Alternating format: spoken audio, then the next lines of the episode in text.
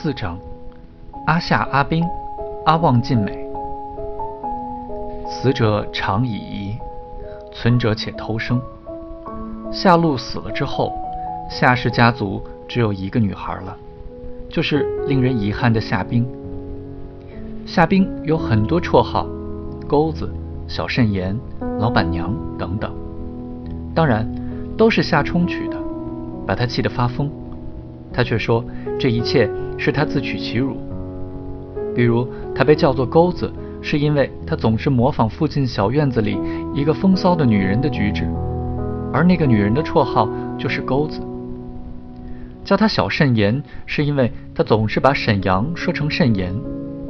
这个绰号是乔雅最严厉禁止的，因为不吉利。老板娘则来自于有一次夏冰冒失地说。自己将来想当一个老板娘。她八岁了，像每个孩子一样，已了解写作文是必须撒谎的。因此，在作文中说她的理想是做一名教师，太阳底下最光辉的职业。其实她想当的是小卖铺老板娘，这样一来，她就可以免费的、无限量的享用小卖铺里的蛋糕、汽水、糖果和冰棍了。一九八四年夏天，夏冲升上了初中，从归小到归中，感觉就像只是升了一个年级。转年四月，他给夏冰取了一个新的绰号。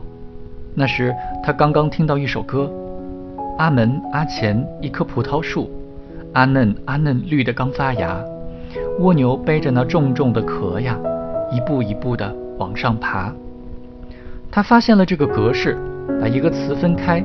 并在每个字前面加上一个“阿”，这样一来，夏冰在他口中就变成了阿夏、阿冰。他也注意到了电视新闻里常常提到全国人大副委员长阿佩、阿旺晋美，这样一来，夏冰又成了阿夏、阿冰、阿旺晋美。毫不犹豫的，夏冰立刻回敬夏冲为阿笨、阿蛋和阿笨、阿蛋、阿旺晋美。阿夏、阿兵、阿旺、晋美既是败家子儿，也是守财奴。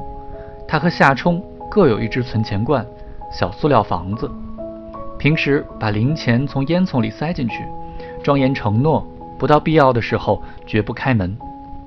有一天，乔雅说必要的时候到了，他们该参加北京晚报主办的“爱我中华，修我长城”捐助活动。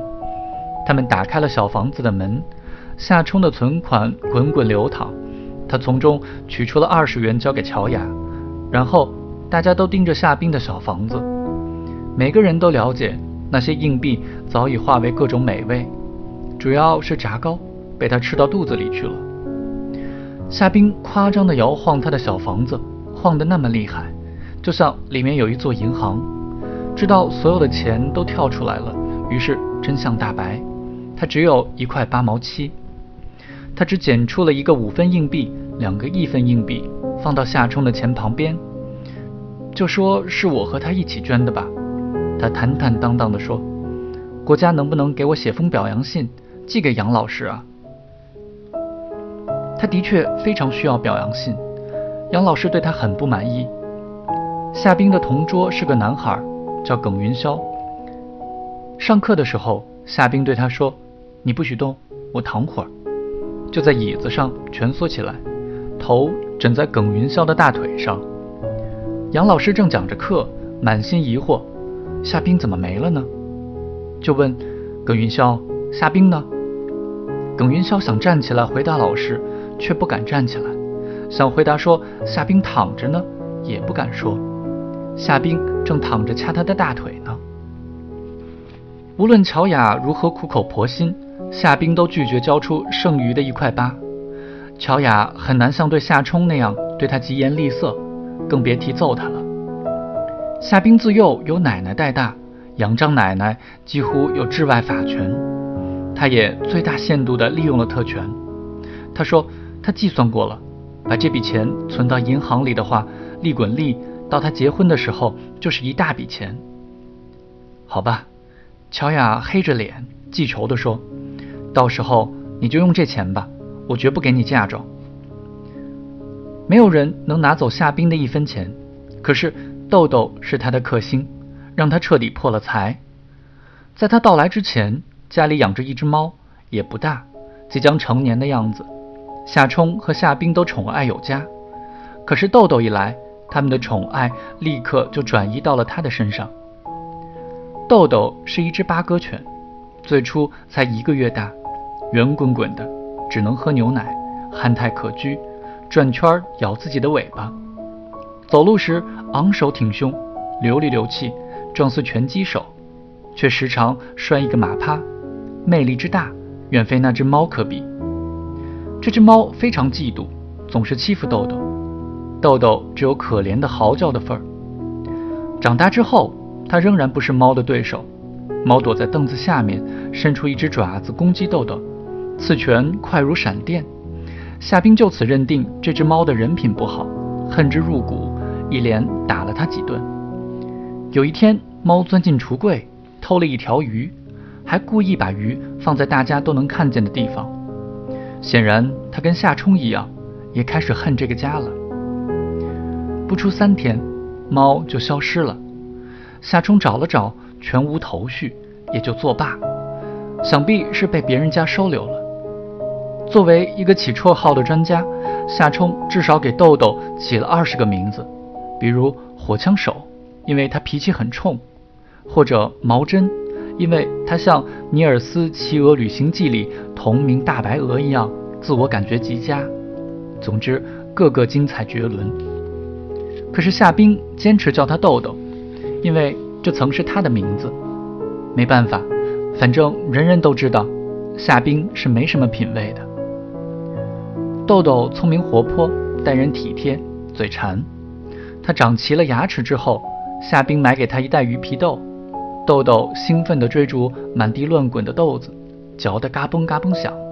吃尽之后，就像马一样喷着鼻子，感激地缠绕在夏冰的腿边。绕啊绕啊，把他的心都绕酥了。于是又买了一袋鱼皮豆。两个豆豆之间很有默契。他为了他吃的，他就把爪子在他的手腕上轻轻一搭，表示把他当作是一伙的。他们将永不分离。如果有一天世界末日了，就一起去抓猫吃。这一搭简直要了夏冰的命。很快，他的嫁妆全部换成了鱼皮豆。这时他又心疼起来，攀比着夏冲，逼迫着他也把钱拿出来买鱼皮豆给豆豆吃。夏冲立刻就拒绝了。跟奢侈的妹妹相比，她过着清教徒般的生活，把每一分钱都塞进塑料小房子。虽然自己也为之苦恼，我自己都没吃过鱼皮豆，你以为我不想吃啊？她不满地说。夏冲不得不暗自惊叹：夏冰对豆豆太好了。简直可以为他付出一切，他喂他吃的，抚摸他，三句话不离豆豆。每次放学回家，他都是急匆匆地跑回来，立刻就要见到他。他的脸上充满柔情，他给他梳毛，抱着他睡觉，挠他的痒痒。一旦醒了，发现他不在身边，立刻就喊豆豆。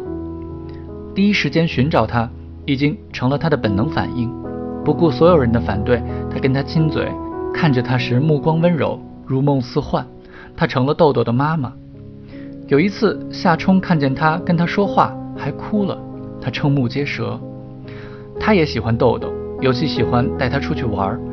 他骑上自行车，小小的豆豆在车边向前猛冲，身侧的肌肉在毛发下面涌动着。飞驰吧，狮子鼻的小姑娘。那是愉快的傍晚，空气是暖和的。太阳像一杯汽酒，你与你的小狗为伴，道路好似永无尽头，一切都变得温煦和美好。但是他对豆豆的爱远远不如夏冰多。夏冰的眼泪让他暗暗震惊，他从没想过还有另外一个小孩像他一样孤独。至于夏冰，就更是连想都没想过了。他十二岁，孤独的滋味尝尽。对于何为孤独，却不甚了了。夏冰是多余出来的孩子，在这一点上，他有一个人可资参照，就是小姨乔芳。当年索玉琴到了不想怀孕的年纪，意外的有了乔芳，乔芳就成了多余的小孩，乳名就叫多多。同样，乔雅当时也不想再要第二个孩子，准备堕胎。可是到了医院，夏明远哭了。他说：“你怎么这么狠心？这也是条命呀。”乔雅觉得羞耻，一个爷们儿哭什么？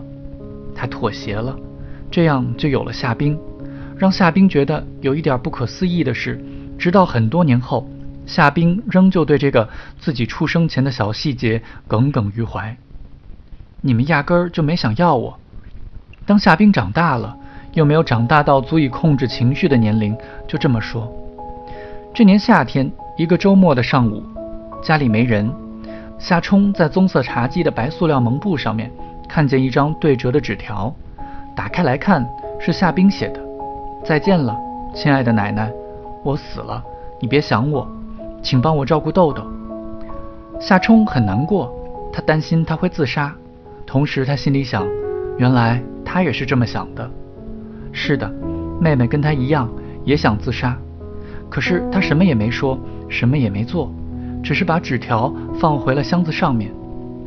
晚上夏冰回家来，他仔细观察他，并没有看出什么异常。次日。纸条消失了，纸条没有放在鸭绿江街的奶奶的房间里，而是放在他们自己家里。也许说明夏冰想让父母注意到他。纸条是对折的，而不是封好的，似乎也证明了这一点。这也许真是诀别，也许只是一种袒露心中苦闷的委婉之举，提醒父母他需要更多的爱。夏冲不能确定。他也从来没有同夏冰聊过这个话题，从来没有。唯一一次提起此事，是在很多年后的一次全家人聚齐的晚餐上。夏冲说起他小时候曾看见过夏冰的纸条，是写给奶奶的遗书。